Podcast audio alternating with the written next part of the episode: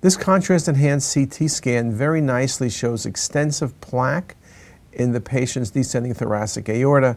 But what's particularly important in this case, there are multiple areas of ulcerated plaque. Remember that ulcerated plaque can lead to embolic phenomena.